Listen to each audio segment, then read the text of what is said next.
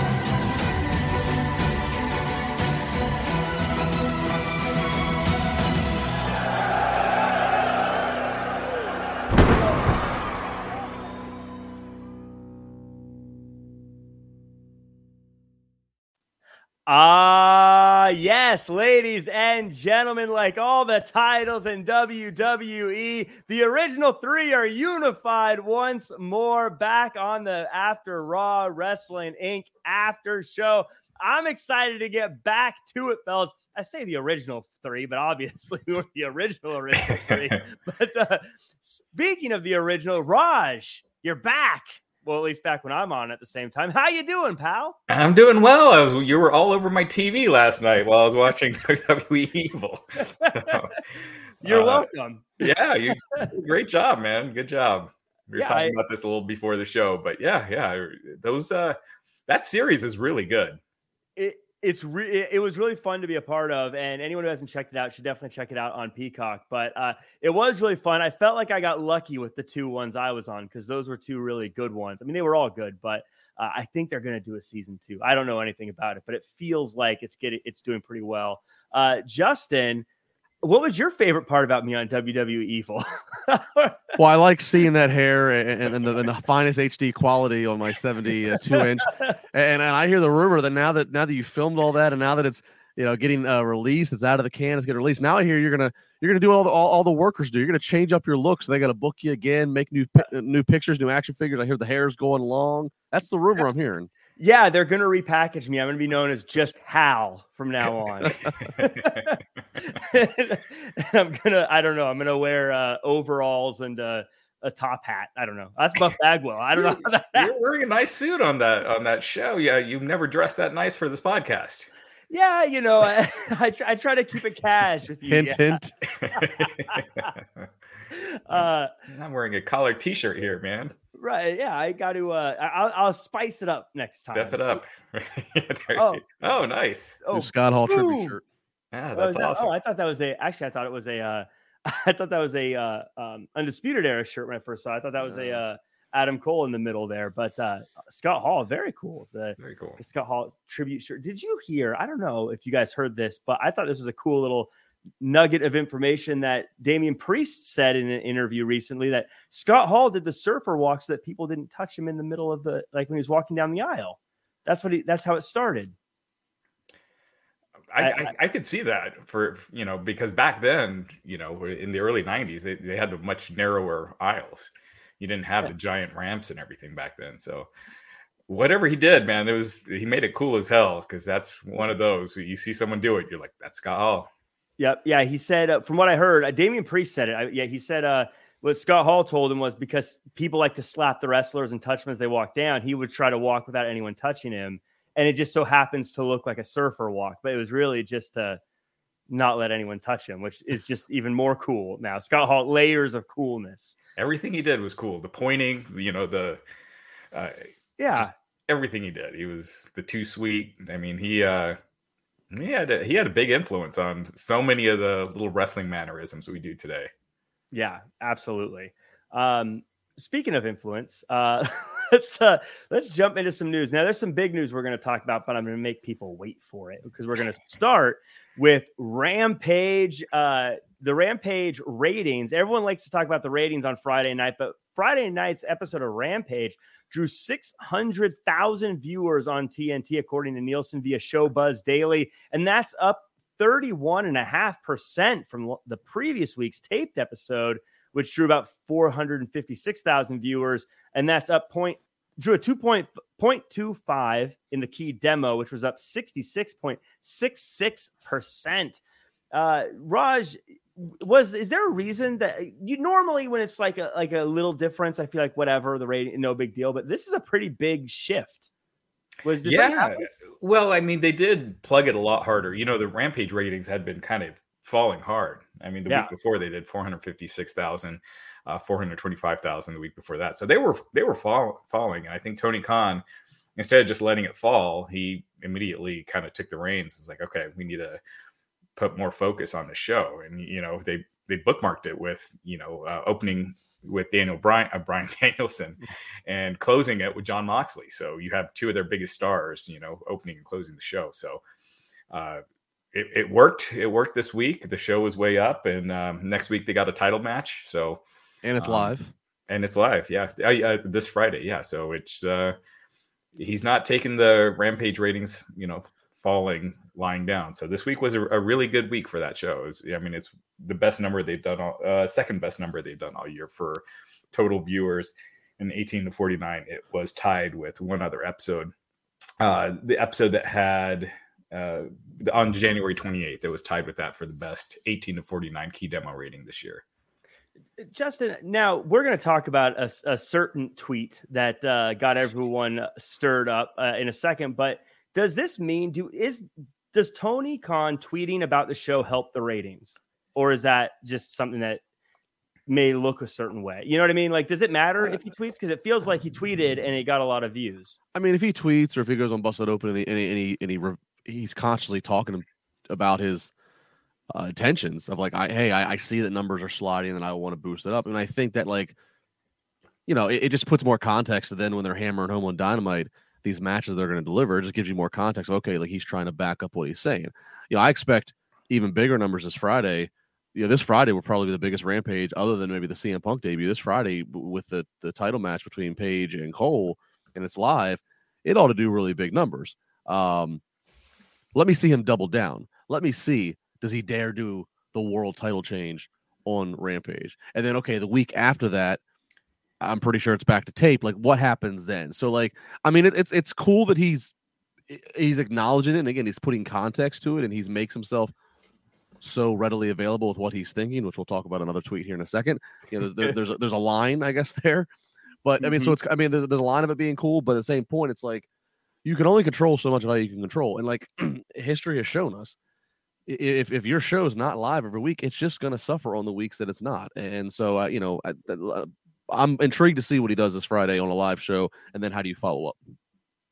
it, it is interesting how even though like my viewing habit, I I don't really check what the match results are. So for me, watching a taped versus an untaped doesn't really matter. But for some reason, there is a level of interest or lack of interest when I know it's taped, even though the experience technically is the same. If if that makes sense.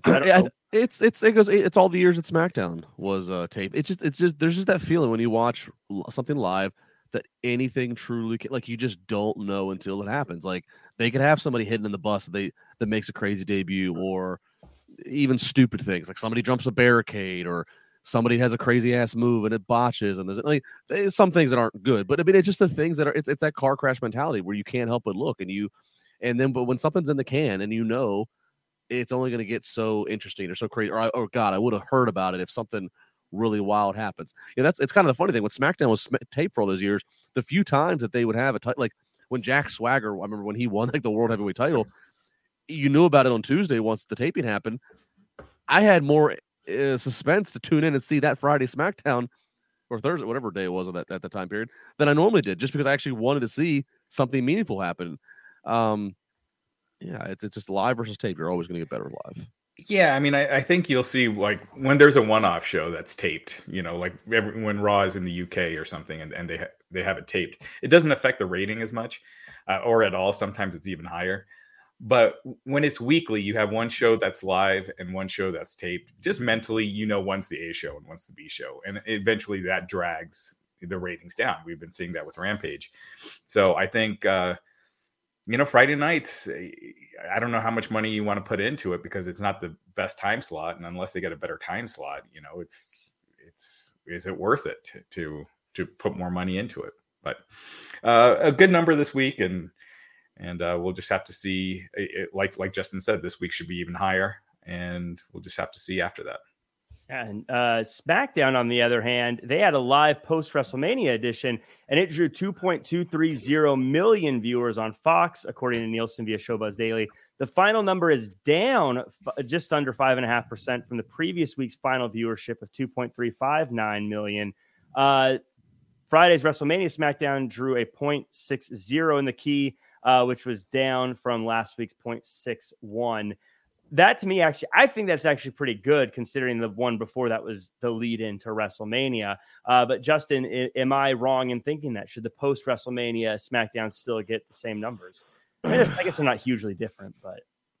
Um, well, and you have to think too that this WrestleMania was heavy on the Raw side mm-hmm. in terms of things that you're going to get a follow up. Like Brock, you know, Brock, Brock wasn't advertised for SmackDown. It's like, all right, you're not going to have Brock for this follow up SmackDown. You know, Pat McAfee beats Austin Theory, and Pat's a SmackDown commentator, but that's kind of done. So you know, you could tune in here, Pat, you know, brag and be Pat, and which is fun. But like, other than Roman announcing on Monday that his announcement's going to be on Friday, uh, most of the must see follow up for Mania was on Raw. Cody, you know, uh, what's KO going to say? What's Seth Rollins going to do?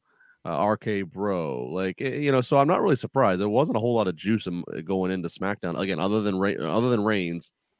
Um, just wasn't much need to tune into SmackDown.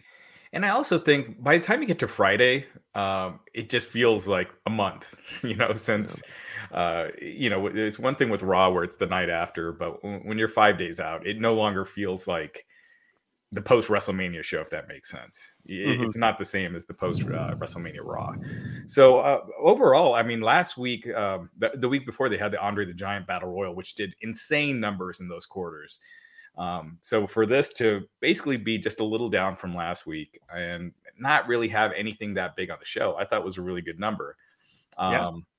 The and you know year over year, they were basically down a little less than one percent total viewers and 1.6% uh, in with the 18 to 49 key demo rating. So again, being close or uh, even up from last year is a is a huge deal, and and the fact that they're able to do that is is really good.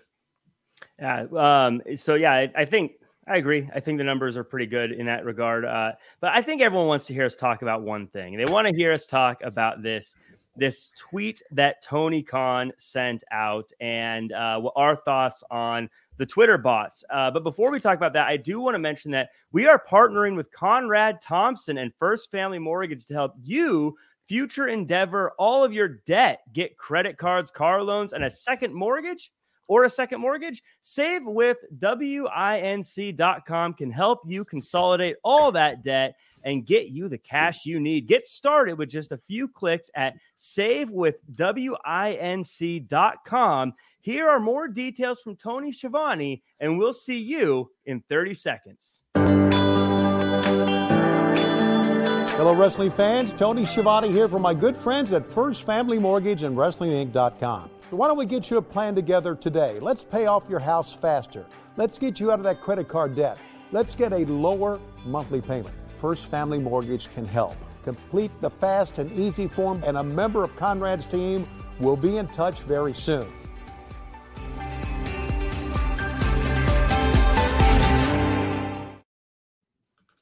Save with WINC.com. Raj, talk about a partnership with Conrad Thompson. Hey man, you know I, I, I do some real estate investing, and eh, we just recently got a place in Arizona, and he was the first person I contacted when we were uh, getting a mortgage for it, and I was so impressed. I'm like, man, I'd I'd love to be a part of this. So, save with winc.com. Yeah, um, de- definitely. Everyone should definitely check it out. I also want to check out the uh, the interview series Conrad will eventually be doing with you, Raj. yeah, I wouldn't hold my breath on that one. uh, but uh, we will see. Okay, so no more teasing. Let's get into this Tony Khan and the WWE bot. So there's a little bit of a mouthful to explain what what happened because it was pretty big. But earlier today, AEW owner and CEO Tony Khan caused a stir on social media when he released a series of tweets suggesting that an independent study. Well, this was Friday. Friday. Yeah. Sorry this is the the article I'm reading. the article I'm looking at, uh, suggesting that an independent study had shown that most of the staunch anti AEW community online was not real. Instead, he asserted that it was a small staff running thousands of accounts with the help of several bot accounts. Uh, he said an independent study has confirmed that much of the staunch anti AEW online community aren't real individuals. It's a staff running thousands of accounts plus an army of bots to signal boost them. Khan tweeted, Look closely. These aren't real people. Who would pay for such a wildly expensive thing? Shortly after running a story on his tweets, Wrestling Inc. reached out to Tony Khan for clarification on his tweet. Khan responded by giving examples to illustrate what he says his expert con- confirmed during their investigation, saying, Waiting for final study, uh, but here's what my expert confirmed.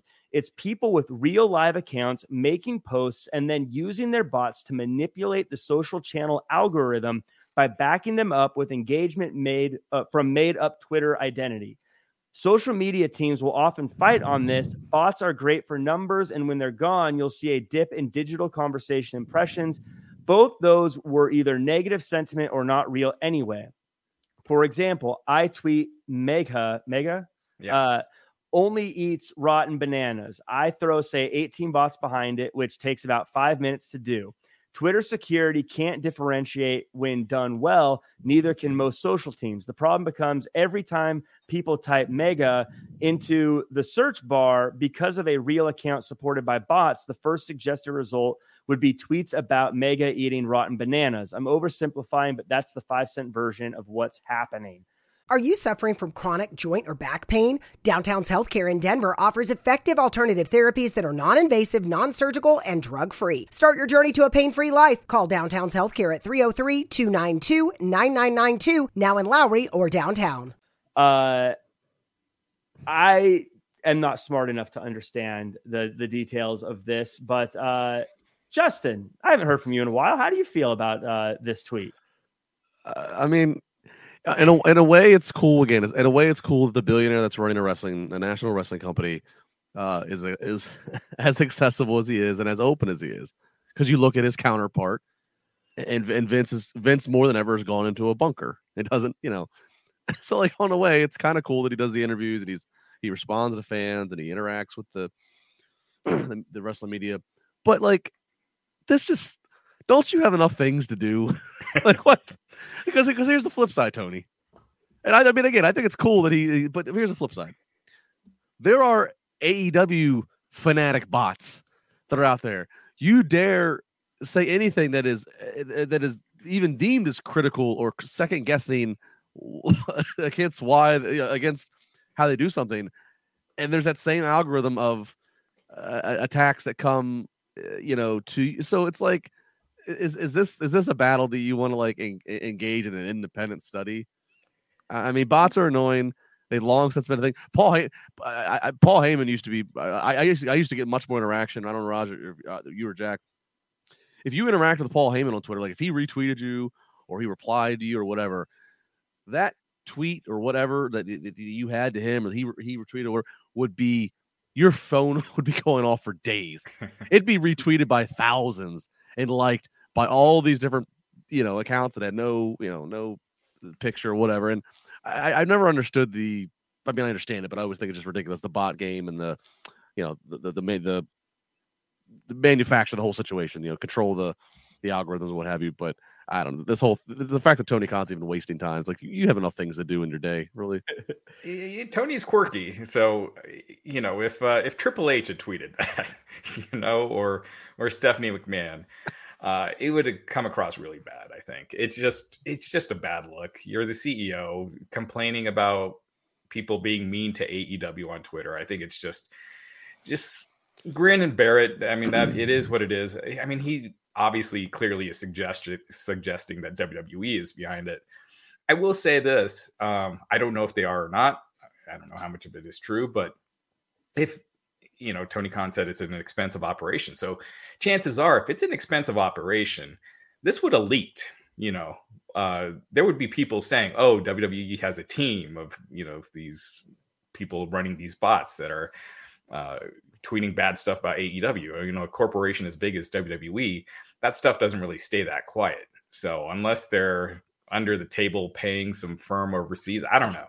but uh, uh, it just, I don't know. It, it's silly, and I, I, just think Tony probably should not have tweeted that. He, it, I mean, he could have had someone like QT or someone else that's an executive tweet it, but kind of stay above above the fray on it because I, I, think it's kind of a, a little bit of a bad look.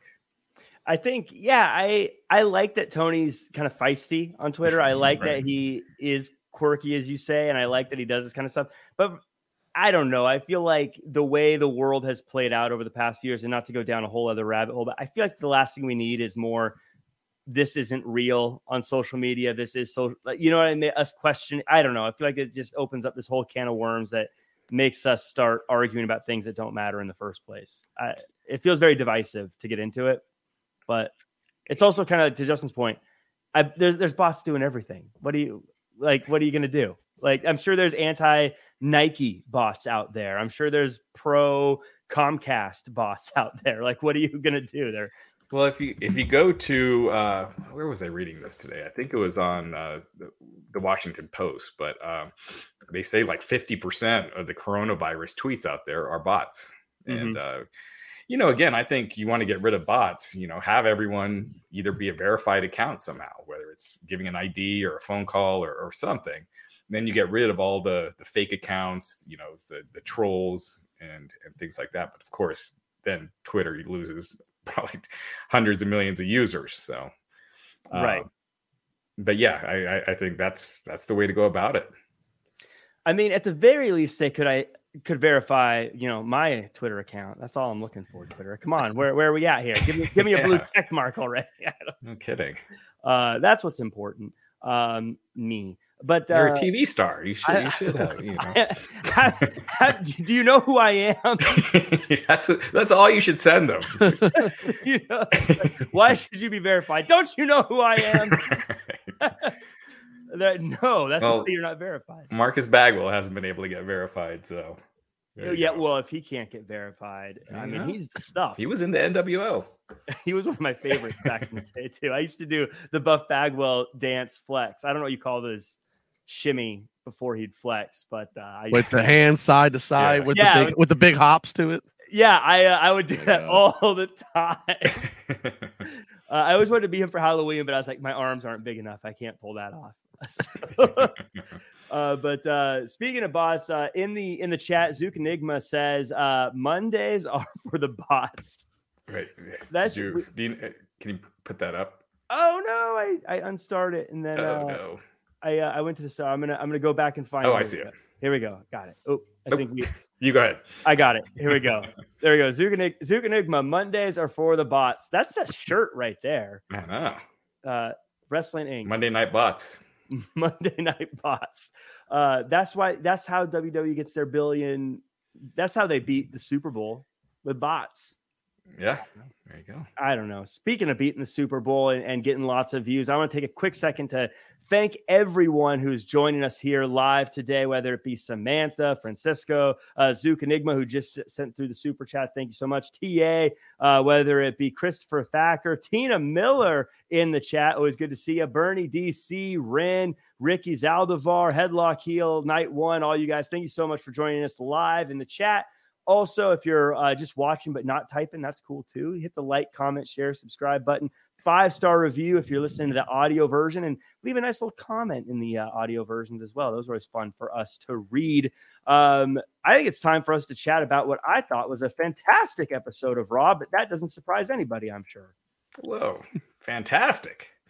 Fantastic. Not quite stupendous, but the most fantastic WrestleMania backlash build up Raw we've ever seen. Man, I thought I like I liked the first hour for the most part. I thought it started really good. Then I just got tired, and then it was just kind of the same old, same old. Um, I mean, the, the matches were good. You know, the the Street Profits uh, versus the Usos was really good, but it didn't feel important. And uh, you know what? The biggest month that WWE drops in in the ratings, oh, year over year over year, one of the worst months for them is May, and that's mm-hmm. because they just have that creative loss after WrestleMania. And instead of keeping this momentum going, they they got a ton of momentum last week. They're you know best ratings they've been doing, uh, ultra successful WrestleMania show, and instead of kind of keeping that momentum going, it just kind of fizzles away, and they don't build on it. And uh, and they do that all the time. They'll have a Legends night or Raw 25, and they don't shoot like big angles to keep people hooked into the next week. And I just feel like tonight there wasn't anything really that hooks me on to next week. Yeah, Justin, uh, just from the overall standpoint, uh, get your thoughts. I kind of, to an extent, agree with what Raj is saying. With the first hour, head and shoulders above the other two. Uh, it almost felt like they said, we want the first hour to be great. And then after that, we'll figure it out. Yeah, it was a hot start, and they even promoted that you know that you know you're going to get the match with Cody and Miz at the start of the second hour. So like they gave you, you know, timestamp destination of, of for that. Yeah, and there was there was it was rich. There was there was a there was a, a it was deep, a lot of depth to the first hour and fifteen minutes of of you know we'll, we'll touch on everything from Cody to you know Ezekiel to Veer to you know like uh Lashley. Like I mean, it was all there's plenty of stuff to digest. But then yeah, after that, it was just kind of like all right, well now we have the other half to fill, and you know that was a lot more of you know entrance, video package, commercial come back. You know, it, just a lot of things just to kind of kill segments off. You know, they got to do 15 is just crossing off. And uh, to Roger's point, yeah, May is always a drop for them. It's it's like they you know, they work so hard.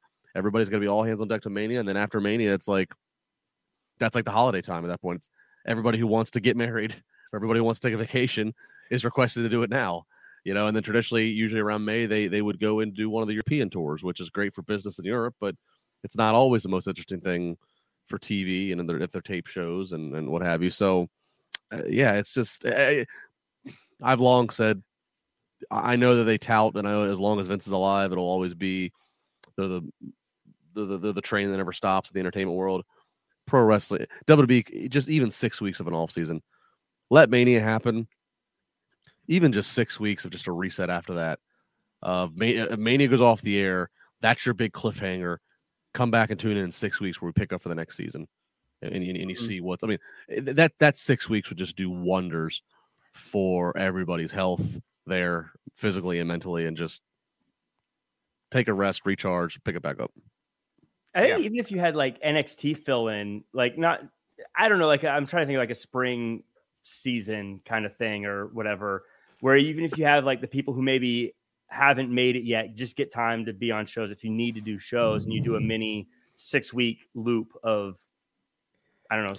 Well, there could be there could be yeah, there could be plenty of content that could be in the can they could do from stuff they tape in NXT, from stuff they tape with NXT UK, uh, even good God, the amount of the documentaries, the amount of things that they film on the road to Mania between Rumble and Mania, the amount the amount of things they are filming behind the scenes. I mean, you know, a few years ago when they were still in the Thunderdome situation, they could have rolled out and shown you the different parts of the Undertaker documentary, The Last Ride, and that would have been more exciting than some of the Thunderdome stuff that we got. Like I, you could definitely feel maybe six weeks, maybe, you know, six weeks is long, maybe six two, maybe even four or three. Even mm-hmm. that would just do wonders of a reset. I was thinking even like because I was at WrestleMania and I was thinking even you just give us one week off, like give people one week off to sort of breathe a second. But I, to the point, I feel like you could even do a week of uh, like a week of the draft and a week of pre-draft where you treat it almost like football, where you've got people talking about different wrestlers and where they could go and what they could do. Where how are they going to end up and hype it up? I don't know, but. Um, Yeah. yeah. I mean, ideally, I mean, they have their their contracts and right now, and I, I, remember with Fox, they were really nervous about you know when the when the pandemic first started, they were really worried about not delivering a live show every week like their contract you know contractually obligated to. So it would have to be something that was reworked. But I agree, man. You know, the one year uh, where they saw a lot of growth after WrestleMania uh, was 98 with Steve Austin. And they just put the pedal to the metal after that WrestleMania instead of, you know, just doing rematches and, and, and, you know, just laying back. They put the pedal to the metal. And that was their hottest summer. Uh, it wasn't the highest rated summer because it started the snowball building, but that was the biggest growth they've they've experienced. And it just shows you build you use that WrestleMania momentum and just you know plow forward as opposed to just doing the same old same old which is basically, I guess, the bummer of WrestleMania Backlash is it's literally saying we're going to do WrestleMania again. what it's yeah. what it kind of implies, which is a bummer because I feel like WrestleMania, uh, uh the idea of a we're to finish off a few things from WrestleMania, kind of it's kind of nice to have that. Like it'd be nice to have the AJ follow up or whatever that the stuff that feels like there's a little more to be done, but. In any case, uh, yeah, you talk about the build to the summer, and when you build to the summer, things get hot. When things get hot, you got to uh, trim up a little bit, which reminds me of one of our sponsors, Manscaped. Uh, fellas, have you started spring cleaning yet? The carpets need cleaning, the drapes need dusting, and your lawn needs mowing. Spring has sprung, and the global leaders in below the waist grooming have the best tools for cleaning aisle five in your pants. Time to clear out your winter bush and join the other 4 million men worldwide who trust Manscaped by going to manscaped.com for 20% off and free shipping with the code WINC20.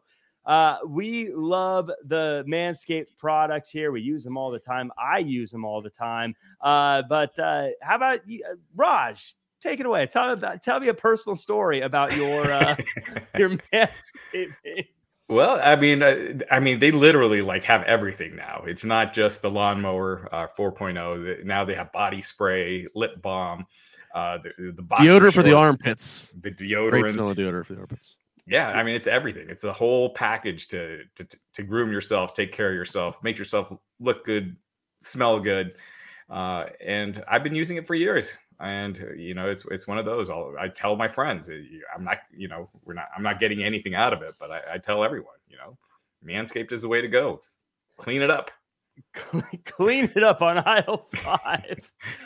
Uh, so manscaped has a full package you need for spring cleaning this year. The performance package 4.0 is the only tool you need to keep your boys looking and smelling like the fresh tulips your partner wants to start off your spring cleaning, use Manscaped Lawnmower 4.0 trimmer to get the most precise shave on your hedges. Do we mention it's waterproof as well? No need to worry about watering your grass with this tool, equipped with an LED light so you know it'll be a major asset to the new shower routine.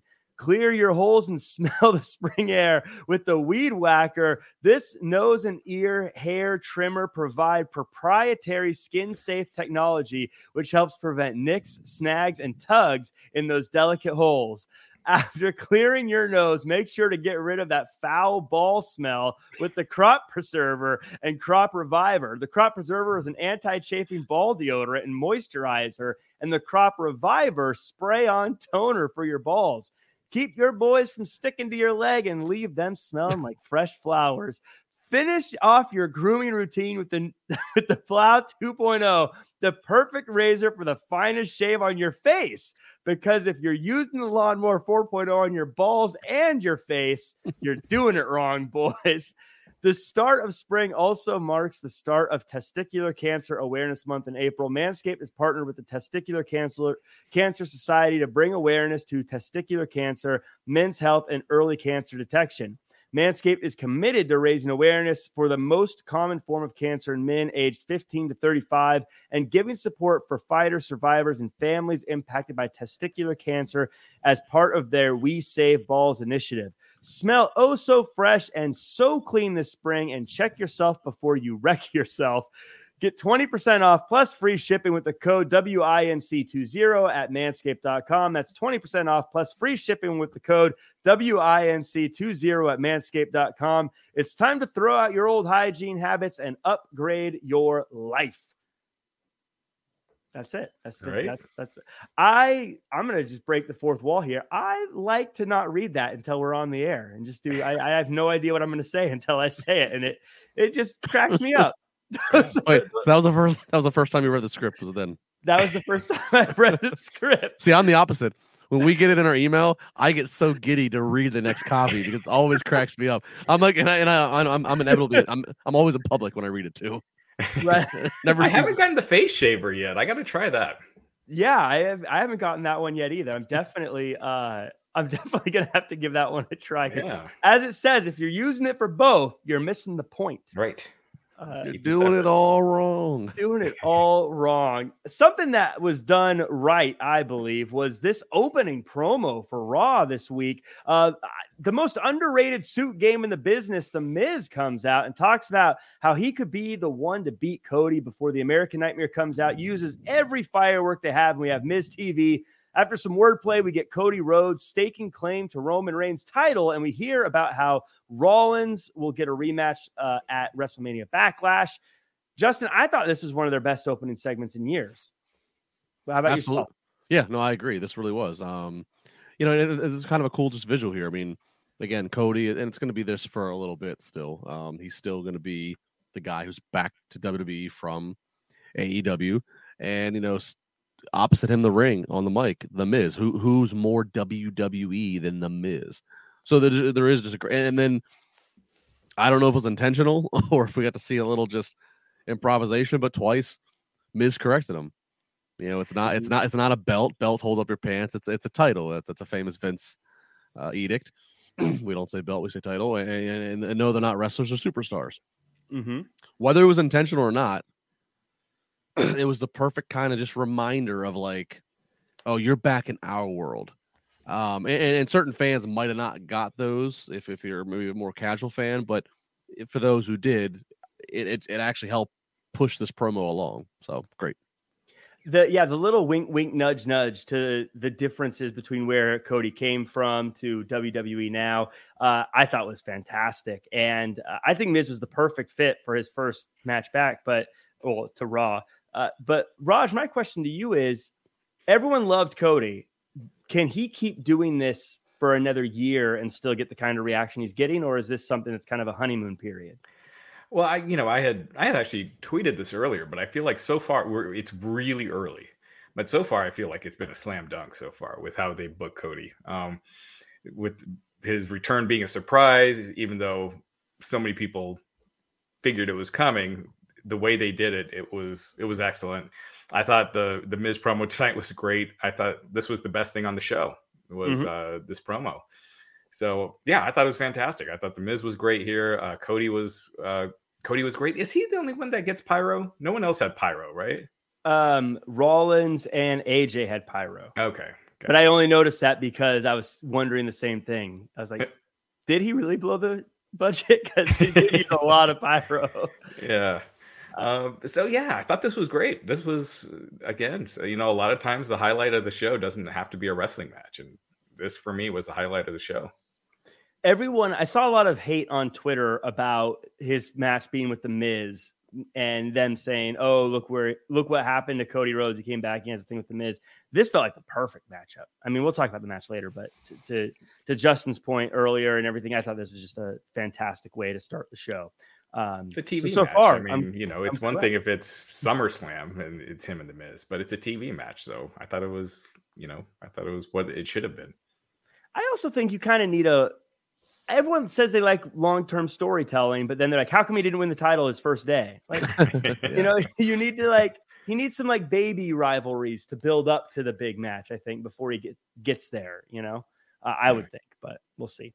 Uh, someone who who uh, is in a bit of a, a baby rivalry himself, I guess, is uh, transition here. Veer is taking on Dominic Mysterio in a match Oh, where real quick, Cody Cody won that match. Did you? I'm sorry. Did you say that or did I miss? We haven't that? got to the match yet. we haven't got to the match yet. Oh, oh, my bad. Okay. Sorry. cool, cool. It's we'll, we'll get there, Raj. Don't long term storytelling. we'll get there. Raj is giddy to talk about that match. Uh, I'm on edge. You know, uh, we have. Uh, I mean, we waited so long for Veer. He's here, and now you just want to skip right over his match here with Dominic. Um, my takeaways with this, and uh, Raj, we'll start with you on this one. Dominic came out alone, no Rey Mysterio with him, uh, which I thought was interesting. And I actually liked our commentary talked about how this kind of attack is something you had to plan for a very long time, sort of in a roundabout way, explaining why it took so long for Veer to get there. Um, do you think uh, this is the right presentation for Veer so far? I I mean I don't like it just because I feel like it's just kind of the stereotypical. He's kind of like a cross between Umaga and uh, the bad guy from Temple of Doom. You, mm-hmm. you, know, it's like they kind of mesh those two characters. Whereas if you look at Veer on his social media with the suits and and everything, he looks like you know he looks like a million bucks. So I'd rather see that Veer. Uh, I, I find that, and there's a Disney movie based on him in real life. And uh, Corey Graves, you know, made mention of his Million Dollar Arm. The name of the Disney movie is called Million Dollar Arm. True story about Veer uh, being drafted to to Major League Baseball. I think it's Major League Baseball, uh, or maybe those, it's minor league. It is to the Pirates system okay. here in Pittsburgh. Okay, yeah. So uh, you know, I, I, would much rather see that. But I thought Veer looked good. Uh, he, he, I thought he looked impressive. He could move. He's a big dude, and um, yeah, I thought he was really impressive. I have told you told me about the million dollar arm movie, but then since then I've told probably personally five people, and every one of them goes, "Really? Re- like why?" and there's always this like, "Why haven't they mentioned that?"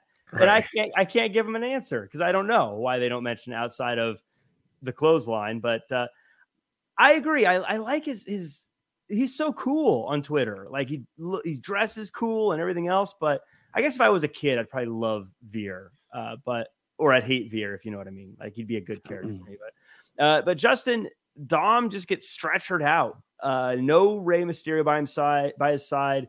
Uh, does this mean anything for Rey, or is he just sort of collateral damage in this? What is clearly a Rey Mysterio Veer rivalry? Well, I don't know what I mean. I don't know what the deal is with Rey. I mean, maybe again, you know, Mania's done. He's gonna go back home and rest. But this is big that Dom gets uh stretch it out because I mean, it's, it tries to put some impact on what Veer's doing here in his first official match uh, since he's you know finally debuted, and, and then you know Dominic gets stretched out. That might mean you know we kind of all I think have kind of collectively been you know is Dominic hanging with it? Is is he ready for the spot? Is he especially is he ready for a spot as a singles guy without his father?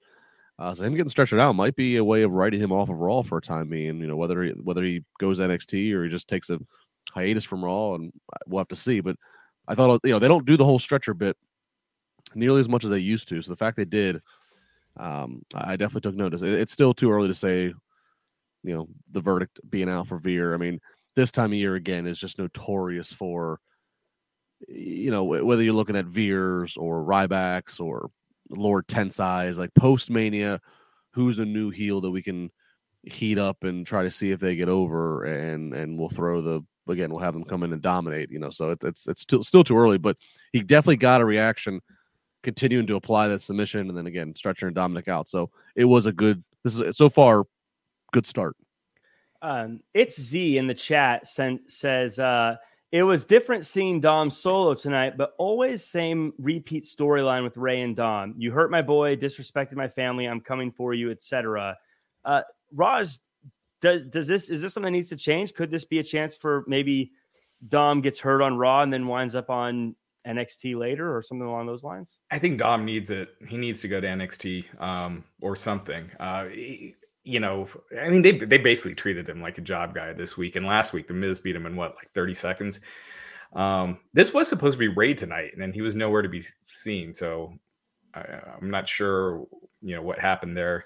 Uh, if there's more to it, but um, yeah, I thought uh, Dom could use. A, it's weird because they have someone like Adam Cole, you know, in NXT for years and years and years, and Dominic they just bring him straight up onto the main roster with uh, who would never wrestle professionally. So I think he could use NXT. I think he needs a change in his presentation, maybe a mask, something. But uh, he, he definitely needs uh, he needs some work. Well, I'm sure part of that Dominic being, I'm sure that was part of Rey. I'm sure that was a that was a negotiating chip yeah, yeah, for sure. Um, so we we continue on and we see AJ Styles in a hallway, and he says, "If you talk about my family, you got to throw hands." And he attacks Damian Priest. Uh, they end up having a match, and it's another good one, which isn't surprising because AJ always has good matches, and so does Damian Priest. Of course, it ends with what has to be Raj's favorite part of the night. Damian Priest kneels down, looks to the sky, and the lights go out. Uh, Justin, let's let's let's forget about that part for a second, right? That last part, that last bit. It's funny you said that because I had the same thing. I'm like, oh, Raj is loving this magic. that was the only thing I was thinking about. It's like if Lily comes out, I'm gonna be so excited because is gonna be so angry. I almost texted him a gif of of, of, of Priest just kneeling down in the ring just, just to fuck with him. I would I would have talked to you about his presentation and how we I felt like it was kind of weird how he's doing the good side, bad side thing, but it feels like it's actually now that he's saying he's chosen the dark side. I kind of feel like his presentation's cool again. Is that just me or uh, what are your mm. thoughts on this evil Damian Priest? No, I agree. The the biggest thing I, I made note of to myself is this. You know, it's a term that gets thrown around. Uh, you know, Bruce Pritchard says this term a lot, but it's that fresh coat of paint, and it's it, it's not a it's not a heavy. We're not on a whole different side of the color wheel. Uh, it's just a, a little bit of update, little things to his uh his his rig attire. Yeah, like you said, he, he he's chosen his side. Obviously, you know, um, we didn't see Edge tonight, but you know we know he's he's associated with Edge, so it, it's just a, it's the slightest fresh coat, and this feels good. Um, I'm not sure what we're what, what I'm not sure what the finish or lack thereof of the match is supposed to be indicating. Like that his finisher move is lights go out, we're going to commercial. I don't know, like what is right. that was the weirdest finish I, I've seen in a long time. Where like he just sits in the middle of the ring while AJ's outside of the ring, sits, blue lights come on, and then that's it. They don't even go back to the match after commercial. Right. There was no there was no count out, no decision. He just sits in the middle of the ring. The lights go out. There's purple light in the ring, and that's it. And it and to, and to take it a step further, it's not like the lights go out and AJ disappears into like purgatory. They come back and he's he's all pissed off backstage. So it's like, well, you know, at least make him disappear into the ether for a week. Right, right. Because yeah. it made me think about like if you're in the arena, please let us know uh, in the chat or in a comment or something. Like what happened? Did, did Damian Priest go? The lights are out and just go goodbye and just like walk away. like what? How did that actually play out? How are we supposed to? I, I don't really understand how I'm supposed to understand what happened there. he probably he looked at the hard camera. They cut the commercial. Lights came back up. And then they uh, rolled a video on the Tron for everybody to watch about a WWE shop discount code. That's probably what happened. Right. Something along those lines. So I, yeah, I thought that I thought the match was really good until that ending, and I, am like, wait, wait, did I miss something? Like, was there a finish that I missed? And and uh, I was just looking away, and no, it was just. I hope they don't do that again. Like all of his matches uh, going forward end that way because that would really suck. But uh, yeah, that'd be the weirdest finish. I hit you with the commercial breaker. Yeah, I'm all cool. I know I'm cool with Edge and Damian Priest with this new faction. I think it looks cool. Uh, but if they start going the Undertaker route, I think that's gonna be weird. Like all of a sudden they have magic. You know, it's like since Alexa Bliss doesn't have magic anymore, they they, they got to find someone that has it. But I think that would just really suck. But you, you present you know Edge and Damian Priest and Tommaso Ciampa and Rhea Ripley and whoever else uh, as just this badass group, and it could be really cool. I, like I'd be okay if the magic was at a point of like the lights go out and then they come back on and there's a new member there, right? That attacked. I'm like, okay, I get that. I, I get what that's doing. But yeah, this was just like it felt like someone was supposed to come out and they never did, so they just said, "Never mind." they just went to the back. It was, yeah, it was weird, but uh, we'll see. I have a quick question, and Justin, I want to throw this to you. The crowd loves AJ. My question to you is is does the crowd love AJ because of how things went with Edge, or do you think the the crowd just was tired of booing AJ? Because it feels like I even when he was a bad guy, how do you, I felt like how do I I don't really hate this guy. He's great. Yeah, think, he's yeah he's such a baby face. I, uh, most of the crowd just does not want to boo him. He tries. He can cut a heel promo. He really can. But he, the way he performs, the credibility he has, nobody. Eh, he's probably like right there next to he's kind of like there next to Rey in the sense of like they, they just don't want to boo him. You know, yeah. so I mean, again, he's pulled it off. You know, eh, eh, you know, the most notable eh, back when they were building to him and Taker, obviously the right when the pandemic hits, everything kind of went crazy. But I mean, he really tried to dig personal and really obviously bring his A game against you know the Almighty Undertaker for a WrestleMania match. I mean, he can do it, but yeah, people, he's he's just a you just don't don't force them. Let him. It's so hard to get really good baby faces, anyways, this day and age. So when you mm-hmm. have one in your lap, don't squander it. That's what I always think. Let me let me love people. Don't let me don't make it hard. Don't don't take the people I like and then make it hard for me to like them. But uh speaking of people I like, Cody Rhodes had his first match on Raw in seven years, six years. I can't remember what they said, but a long time. It's been a while. And uh, it was against The Miz. Uh, again, lots of fireworks. And uh, Cody Rhodes comes out, hard fought win after the match. Rollins is back out there, and he's kind of back to the best version of Rollins, the, the, the crazy one. And uh, they're confirmed they're going to have a match at WrestleMania Backlash. Uh, question in the uh, super chats, by the way, from uh, Christopher Thacker, who asks, How long until Cody gets a title? Raj, will throw that one to you.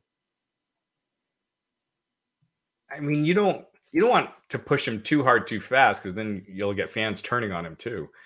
Uh, but uh, there is a honeymoon period where you want to strike when the iron's hot as well. But uh, you know, I you don't have many main event guys, so I don't think Cody should go after the U.S. title or the Intercontinental title or anything like that, and just kind of keep his focus in the world title and who knows, maybe SummerSlam.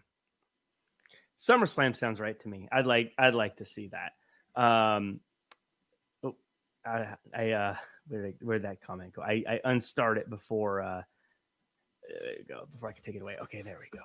I'm uh, I'm driving the ship, guys. Uh, everyone watching this, I'm figuring this out. But uh, but Justin, I want to talk to you. This was, I, I know we we talk about how you gotta you know have main events for different hours and things like that. But I was a little shocked that this was the hour one main event, so to speak, the nine o'clock, and not the actual show main event here. This felt like it should be closing the show, right?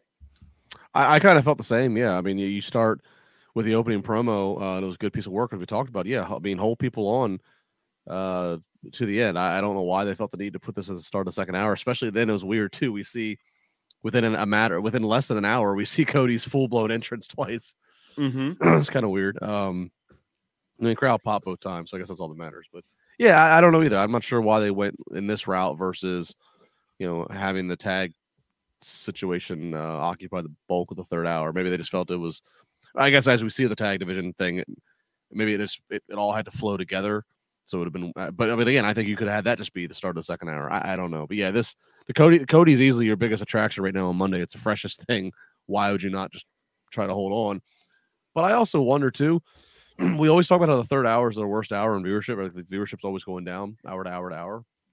I wonder if they've just come to accept that on a Monday night from eight to eleven, uh, they're not going to be able to do much of anything that's going to be able to get that third hour to be the highest. So I wonder if they have kind of take like a took, took like a Saturday night's main event approach where they just front load the show with the first hour, hour and a half, or things that, that are going to have a lot of progression, and then for those who are still sticking around you'll get a good match, you'll get a good couple matches, what have you. But I, that kind of feels like in the last year, it's been more of the approach that, that has happened is that the first hour is the more that, that's what they send out Brock. That any, anytime they have a big attraction, it's all front loaded. Very rarely do they make you wait to the final segment to see th- those type of things. I, I wonder if there's a level of them saying we the crowd will burn out also live, and we don't want Cody coming out to a burned out crowd and him not getting a reaction and kind of damaging the way he's perceived on TV. Sure. Yeah, and it's I mean it's to Justin's point with Saturday night's main event. You know, Saturday Night Live they put you know the big stuff up. Uh, yeah, they put the big stuff on first because uh, you want the biggest number possible uh, early on. So I, I think that's why I, I, feel like they've been doing this for years. I remember with when Matt Morgan used to be on this podcast, I'd always and even Vince Russo when he used to be on, I'd, I'd say it just feels like they've conceded that third hour and uh, they're like, it's not going to do well, so we're not going to really try. It. And last week was kind of an exception. They had Roman Reigns on last, but outside of that, just say nothing. yeah, yeah. say tune into SmackDown. It's not. Yeah, it's not like a big like huzzah moment happened. You know. Right. Yeah. Right.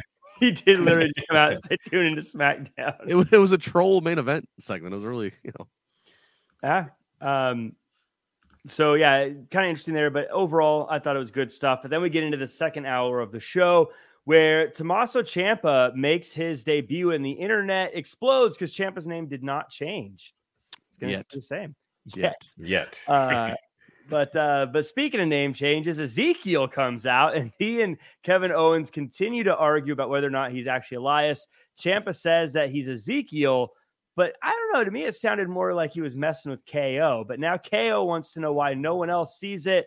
And he later in the night says, I want to put Ezekiel up to a lie detector test. Uh, this, Justin, this to me feels like kind of the attitude era silliness kind of stuff that's stupid but kind of fun. Maybe it's, uh, no, it's definitely silly. Um, it's it's a different approach to the fact that they are uh, having Ezekiel be on the babyface side of the fence so far. It's a different approach because they're trying to go with comedy, and so far it seems like, and we, have only had a very small sample size, but it seems like people are kind of like, haha, they they like the fact that Kevin Owens is the antagonist in this, and and having him be the uh, the butt of the joke essentially. So so far so good. Lie detector test next week. That'll be a big thing if it's done live in the ring in front of the crowd. That'll be a big test of like how can they hold this? Is the crowd hanging on to this? Um, I, again, I guess it's better than just trying to have Ezekiel come out and tell everybody while he's while he's tell everybody why he's the better younger brother, and it be like a heel promo and everybody boo cheap heat. So it's it's it's a unique approach to have him as a babyface, but this this could this could go downhill quickly, uh, depending on how it's written next week. Do you guys really think they have this big plan for Ezekiel that they've planned out for where where this is going to go over the next? Yeah. You know, it's been longer. It's it, has been about as long, if not longer, than Veer coming. So I would hope to God they thought something out. oh yeah, they've got a they've got it all written in pen throughout WrestleMania, the next WrestleMania. This is pen. It, has been etched in stone on a cave yeah. wall somewhere. Yeah, don't you don't you, don't you know, Raj? This is definitely set in stone. I mean, uh, to Jack, to your point, I thought Kevin Owens was really good in this. Uh, Ezekiel, I don't get it. I don't. I don't find it funny. Um, maybe KO can make this work, but it just feels like they took everything that made Elias a star and removed it, and he kind of looks like just another wrestler now, uh, whereas he really stood out before. And I don't know. I just feel like uh, this isn't a step in the right direction for him.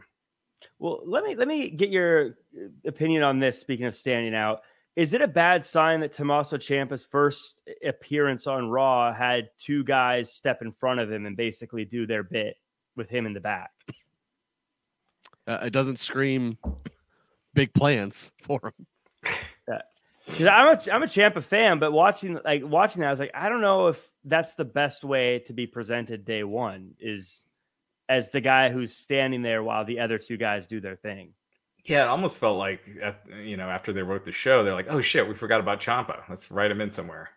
And yeah, that's that's kind of what it felt like. Yeah.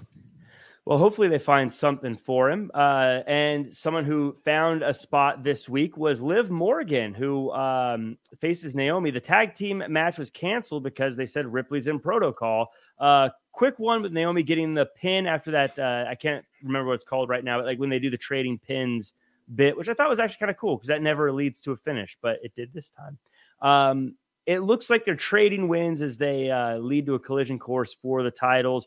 Justin, I thought it was uh, interesting that they said Rhea Ripley's in protocol and didn't just say she's not cleared or something like that. And I, and I think I heard Jimmy say that. Jimmy Smith, did he? Did he just say protocol or did he say COVID protocol?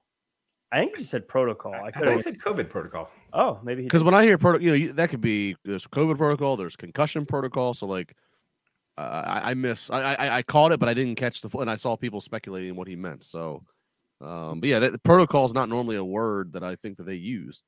You know, that's so that that is kind of uh, an eye eyebrow raising if only the Miz was there to correct him. Uh, but uh, but I just I, I, Jimmy Smith. Oh, Rhea Ripley. Uh, she's at a hospital right now. Uh, no, that's the local medical facility.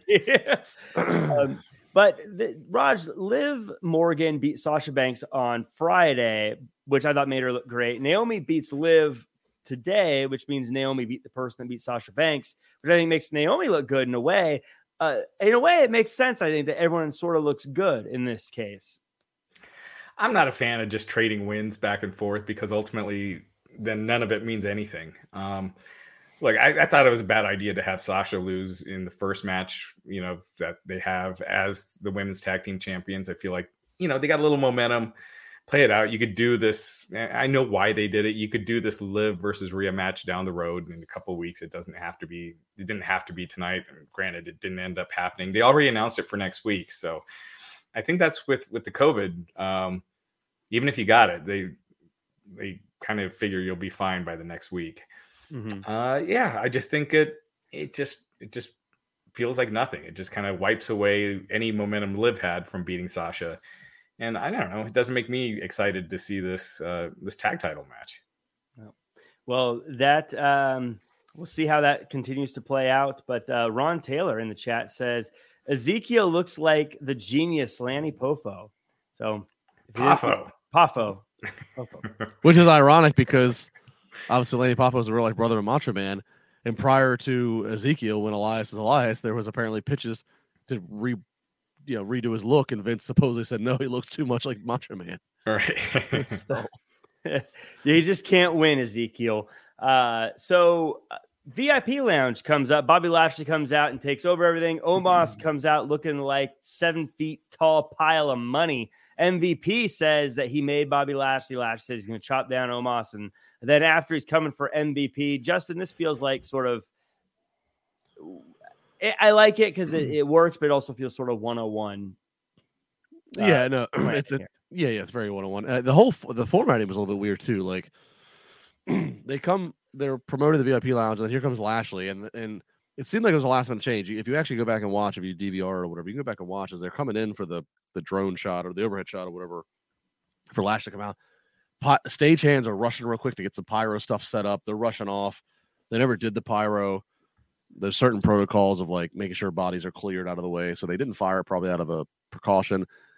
And then like even commentary was like, "We're supposed to have the VIP lounge, but now Lash is out." Like it felt like something really weird had happened last minute on the fly. They decided to rebook, reformat how this goes. Uh, so that kind of caught my attention that it was just not just it seemed out of sorts. But yeah, the promo exchange between the two of them. I mean, I guess it gives a little bit of you know, okay, why is MVP turned on him? But as you said, it's nothing groundbreaking. You know, it's all you know. You, I, am responsible for your greatness. Lash is like, no, you're just a, a leech hanger on. So now I'm going to go through your new meal ticket that is Omos. So it doesn't need to be any more complicated than that. But I, I, I kind of feel like I've already seen Omos. I, have seen him toss Lashley around. Then I've seen Lashley quickly be like all of a sudden come out of nowhere and beat him. I, I don't I don't know how much more I really want to see out of these two. It's kind of the, the problem, but right, yeah, I'm kind of kind of in the same boat. I don't really know what would be different about the next time they match up. Right, but, uh, Raj, anything to take away from this one? Uh, no, I I, I got nothing on this one. I, I think Omos looks cool in the suit. I feel like it matches his personality more. Yeah, I just don't know. Lashley is a, a as a baby face, I just feel like he should just stay intense and not be playing to the crowd. I don't know. It just makes him let, look less badass to me. But, um, but you know, overall, I thought this was yeah, it was kind of by the numbers. But I thought it was this. I thought it was still good. I thought uh, MVP was really good in this segment. So yeah, yeah. Uh, we get a promo with Theory uh, who has been promised title opportunities and getting one against Finn Balor next week. I think we all saw that coming. Uh, but Raj, he's also no longer Austin Theory. He's just Theory. Uh, again, I feel like this is a name drop that we all sort of saw coming eventually, right? I, gosh, this theory. I, it, you know, it's one thing if you if you have a name like Rusev or or Cesaro. Those like you know they sound like pretty cool names, but Theory, I, I think this name change just sucks. I, th- I, think it's terrible. It sounds like a new underground rapper. Hey, on Theory. It does. Yeah. Have you heard it's, a Theory out of Atlanta? it's long over. I mean, we. I, mean, I think we all joked for longest time, especially once he started being Vince's new protege. They're like, "Oh, this name. Hey, oh, we can't have two. Austin Theory is not going to be in the ring getting beat up by Stone Cold Steve Austin. Can't have two Austins in the same segment. You know, can't have Chad Gable and Gable Steveson. Like these are all no nos. So I, am surprised it took this long for them to drop the Austin for him just to be Theory. But yeah, the uh, the the first Yeah. last name curse continues. Yeah, to and Raj, to your point, the I think it's it's just anytime a, a name is another word for something like Riddle is also weird. Just call the guy Riddle Right. because it sounds like he's the Riddler or something. It sounds like he's a a guy who tries to play tricks on you. Or Theory also feels like he's some guy. Yeah, I don't know. Those are weird. But if it's yeah, but I mean, I, I also feel like I kind of expected this, so it doesn't really shock me. Just like I was kind of expected Finn Balor to get or him to get a shot against Finn Balor. So Yeah. It's just weird. It's five months after he's been like paired with Vince McMahon or whatever. They decide Right. to do this. But I guess it do, it did happen after WrestleMania, so maybe that's their logic. Another guess. rapper. I just don't. I just. I don't know. WrestleMania headline by Theory. You know, it just doesn't. uh It doesn't sound like a, a main event name. That is Yep. a weird like theory versus riddle. well, and the other the other end of it too, like we joked, like I joked about them eventually dropping it, which now they've done it. Another part of me also thought they might add something because like they always make a big thing of like Austin Theories, he's the ATL, and like you have you have Atlanta, Atlanta's ATL, you have Austin Theory's AT. So I thought they might try to find like an L to add to Austin Theory, so it was a play off of the acronym. Like I, I don't know, just that they, you know, it's it's in his whole hand gestures and everything. So bottom line, I've been waiting for them to alter something, and now they've altered it. Now he's just the underground rapper known as Theory. Yeah. Yeah. I've definitely learned that don't get attached to names. Just get used to it. It's gonna You, everyone's you're now you're now just farmer. I'm just farmer. Yep. And I'm gonna have to walk out with a slot bucket and overalls. Uh, so uh, uh, we had a, a pair of segments here that again I think Raj really was interested in.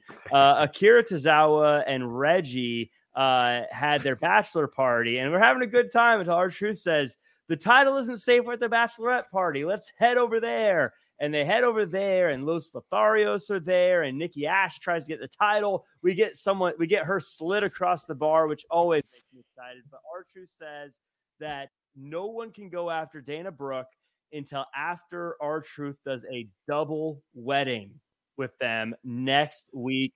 Raj, what are you wearing to the wedding? You're looking at it. Gosh, this thing, this felt like, I mean, this is where I really started to get tired and just lost interest in the show. Um, this felt like it went on for hours. Uh, It just, this segment would not end. It just, man, I'm so done with the 24 7 thing. I have been for, for years. So, um, everything I have is just super negative on this segment. I thought it sucked. Uh, I Yeah. thought it was a fun break. I, I think if it weren't for everything else happening, like some of the other stuff slowing down, this would be a fun break. But uh, I get, I get why it felt like a little bit of a drag. WWE loves to do their weddings. They don't always have a conclusion figured out when they book them, but they love their weddings. Uh, only thing I, I'll uh, yeah I'll avoid the negativity too. All I'll say is shout out to two uh, veteran independent guys who got some some screen time. The bouncer who was the bouncer out of as they're leaving their bachelor party was a uh, Benjamin Boone, and then uh, one of the party goers uh, behind R-Truth and them was a, a great veteran wrestler Nate Matson. Um, so I'll just Those are them- yeah, those are big moments for those Yeah. guys to be on to be on Raw. It's it can't be understated that those moments are big for them. So it's actually really it is really cool that they got to have that moment. Uh, but in the chat, uh, Matthew Tech uh, with an idea for theory, theory out of Atlanta, LOL. That's the ATL. Theory Atlanta, LOL. there it is. There is you that, go. is it, is that a real thing? No, I just Oh. that's, his, uh, that's I thought there was a me- reference I was missing. Oh, so no, that's, that's it. Uh, but I guess as good of a guess as any, really. Um, so we had a segment that I actually thought was great later on in the night, and this was probably the final great segment in my opinion. Uh, but uh, Zelina, she shows they have Zelina and Bianca have a match. I thought Zelina's new entrance gear was cool. They basically say Zelina and Carmella are probably going to have a match down the road. Uh, Bianca gets the win quickly, as we'd expect. But this is where it was cool. I thought anyway. Sonya Deville comes out and says, I got a new challenger for you. You just got to sign the contract. Bianca does it. And lo and behold, it's Sonya Deville who's the challenger. She's going to get a match against Bianca Belair. I love this. And I am not going to accept negative comments. So, on a scale of seven to 10, Justin, where do you rank this? Uh, seven point one. no, I mean, look, it's good for her to, you know, she's she took a long time off, and obviously personally it was, it was, was well covered on Wrestling Inc. and everything. You know, had the crazy ass stalker. So I mean, it, it's good that she's back in the ring and she's been on screen pretty regularly, so she gets like just the regular heat because she's on TV as the authority figure or, or the faux authority figure. So mm-hmm. I mean, good for her, but. I, I, well, I mean, I, am going to see her in the ring, great, but I'm not. I mean, you know, she, she's not taking the title from Bianca, or, or so. I gotta hope not. You know, so right. I think what I like about this is it's a great person for Bianca to face that Bianca can get a win on, and it's not going to feel like they've burned a great. Uh, like I think a lot of people would say it could be Asuka or Bayley or someone else, but I don't want Bayley to come back and take an L right away, or Asuka to come back and take an L right away. But I also want Bianca to get a win. So I think that's what I like about it. Is this is someone Bianca can beat, but it's also well, something we haven't seen and it's fun. That and let's hope that if this gets Deville back into the mix of being a regular performer, uh, in ring performer, fine, because it's ran its course of her, be, of her, mm-hmm. and even Adam being again these just figurehead people that run these shows. As long as Vince and Stephanie and, and, and Triple H and these people are alive and capable to be, appear on TV and do from time to time, it is absolutely pointless. It was pointless when it was Constable Corbin, but It's absolutely pointless to put these manufactured figurehead wrestlers as authority figures. Doesn't it's not believable when you have the real people that make decisions there that are again perfectly capable on air talents. It's just a waste of time. And, and and look, take a page out of AEW's book. You don't need to have on screen authority figures to run a show. You can just have matches made and things happen and move along. You don't need it. I know it's WWE's way, but it's it's far over overdrawn. And, and Raj, uh, I wanted to get your point on something eh, regarding that. Really, is later on, Sonya Deville takes a few shots at Adam Pearce and tells him not to be jealous. Is this? Uh, are we going to see a divide in the the GMs? You know, kind of to Justin's point, I, would like to see her just kind of completely move away from the GM role and go back to being a, an active wrestler. Uh, I thought, you know, w- once the angle started, you could kind of see it coming a mile away. But I thought it was still, I thought it was well done. It's a fresh, fresh match. It's a fresh feud, uh, something for Bianca to do. And to your point, Jack, you don't want to bring someone in like an Asuka or Bayley returning and have them take a loss right off the bat, or you don't want to beat Bianca right now either. So, uh, it, you know, it gives Bianca someone to feud with and, and, and a good win. So so I liked it. But uh, yeah, I'm kind of just done with the authority figures. I feel like the they, don't add much to the show. It's not like uh, you're. I, I do think you should have someone there that can make big announcements and things like that. But outside of that, it's just been overdone to death. Right. It's uh yeah. I mean, especially with the two of them they've had for so long. I don't know. It's been a weird they, they're weird with their authority figures. But uh, in the chat, uh, Amit uh, Chaudhary, and let me know if I said that correctly, uh, says, I was expecting Bayley.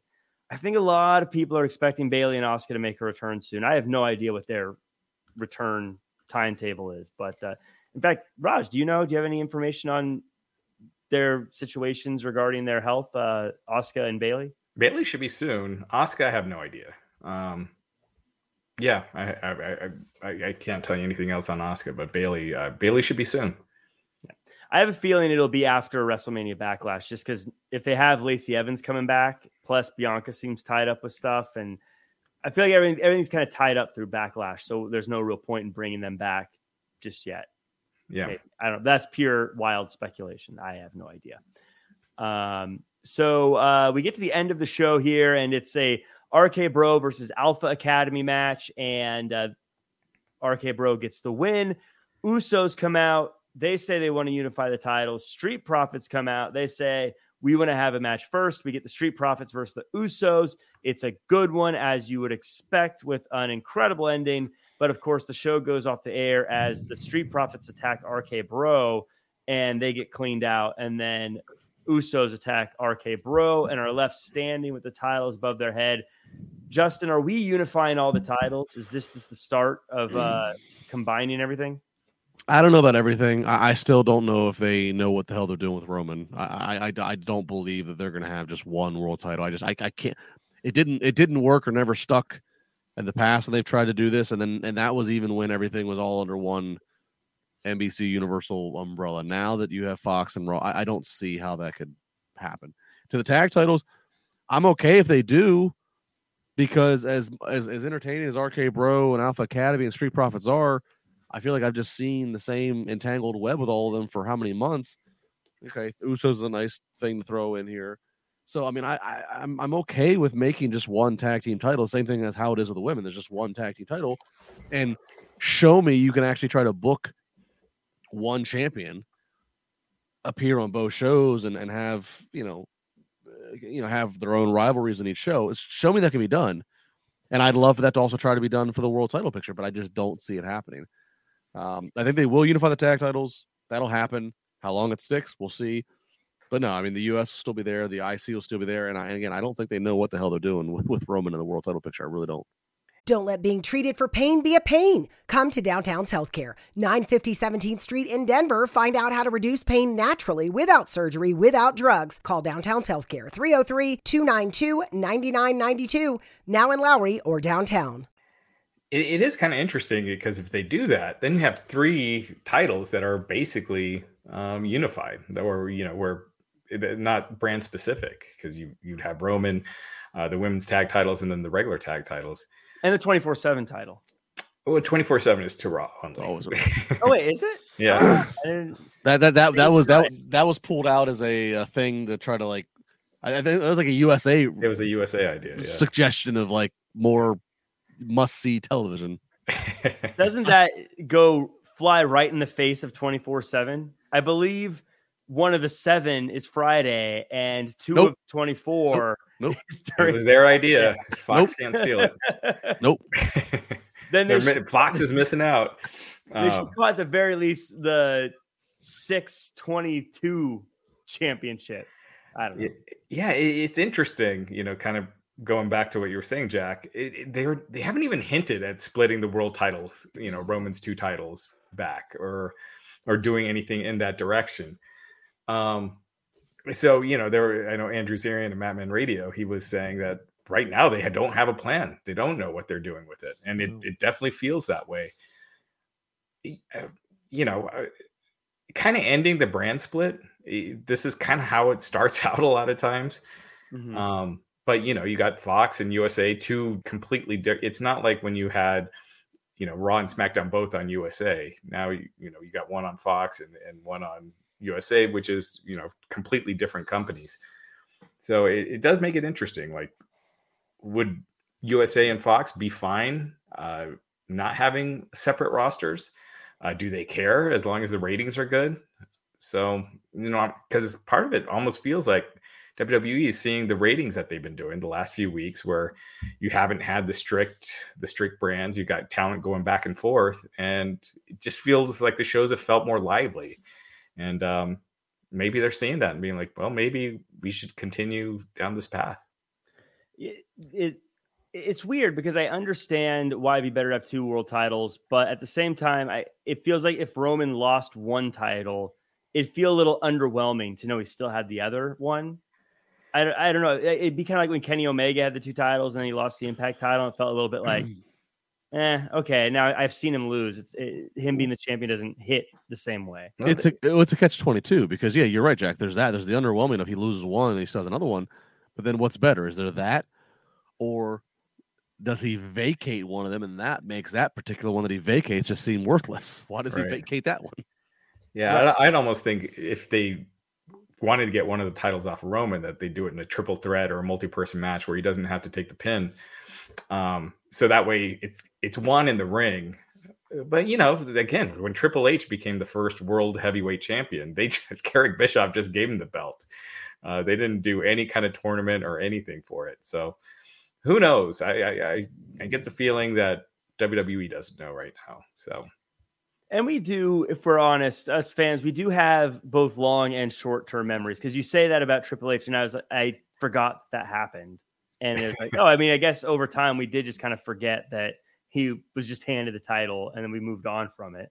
Um, yeah, you hated it. You hate it that night. Within right. a couple of weeks, you're over it. Becky Becky Lynch also won the two belts at WrestleMania. She lost one by pin though uh, the next month, but after that, she kept that Raw belt forever. Right. And so it's yeah, and even when Asuka was kind of, was handed the title after Money in the Bank, you kind of go, "Oh, that was kind of weird." She just was handed it, and then you go, "Okay, I'm back to." I guess. Right. Well, she did win Money in the Bank, and it, it, yeah, yeah. So it, well, it, it, made a little more sense. And and and, and wasn't she handed it because of because Becky legit was going because she was pregnant, right? Right. Yeah. Yeah. So they brought like some real world stuff into it. Right. Yeah. So, um, yeah, we'll we'll have to see uh, what happens on SmackDown. I mean, Roman Reigns, Reigns didn't tell us we have to, but we'll have to see how this plays out on SmackDown. I would love if every week Roman Reigns comes out, it's just like tune into SmackDown and leaves. every every week he spends 45 minutes getting to the ring. and uh, by the way, love that Miz called out and made fun of Cody Rhodes' entrance. Just he took all night getting to the ring, all blew the pyro budget. uh, the Miz was great. He was fantastic here. I mean, he is great. I mean, he's so good at you know in promos and everything like that. I tell you, I think once he's gone, we're gonna look back at him eventually with like a uh under like like a, I want to say like a Mr. Perfect, like we didn't appreciate just how good he was at times while we had him, uh, kind of way. Um, I think he'll he'll be doing a podcast with you. You guys look like you'd be hanging on the same surface. we'll be, we'll be like, tell me about your wrestling life, and he'll be like, like what? And I'm like, I don't know, just all of it. And then that'll be that'll be my interviewing uh, questions. Uh, but uh, I think that does it for us. Anyone in the chat, let us know if you have any other questions or thoughts or anything that came across on the show that you'd like us to chat about. Uh, but before we go, and, and as we wait for those, uh, we got a lot of stuff coming up this week. Raj, we've got NXT after shows. We've got on Tuesday, we or yeah, Tuesday, we've got Wednesdays Dynamite after show. We've got Thursdays pop culture and wrestling show. We've got Fridays uh, SmackDown and Rampage after show. Wrestling Inc. just doesn't sleep. No sleep, man. No sleep for the weary. And then also we're covering this weekend. We don't we won't have podcasts for these, but there is Battle of the Belts on Saturday and uh, New Japan Pro Wrestling Windy City uh, Riot. That's also this weekend that we'll be covering. That features Jon Moxley versus Will Ospreay. Huge match. Ironically, going head to head with AEW. So AEW, but you know, not many people are going to be watching the New Japan, but still, it is it is kind of strange. But uh, yeah, yeah. super busy week. Um, so yeah, we just keep trucking. Last week was kind of the end of last week was kind of nice. Things slowed down. Nothing going on over the weekend. No big stories breaking. So uh, got and a little bit of energy back. and then Tony tweeted about bots. And everything went nuts. Man, there, there it goes. By the way, I like how you guys just reached out to him, like, "Hey, Tony, do you just have him on speed dial?" You're like, "Hey, Tony, what, yeah, what's, we, up, we, what's we, up with these tweets?" We reach out to Tony a lot. Yeah, we reach out to WWE a lot. Do you do you have Vince McMahon's number on speed dial? Or you just... I can't tell you. no, I don't. no. Hey Vince, did you hear about the bots?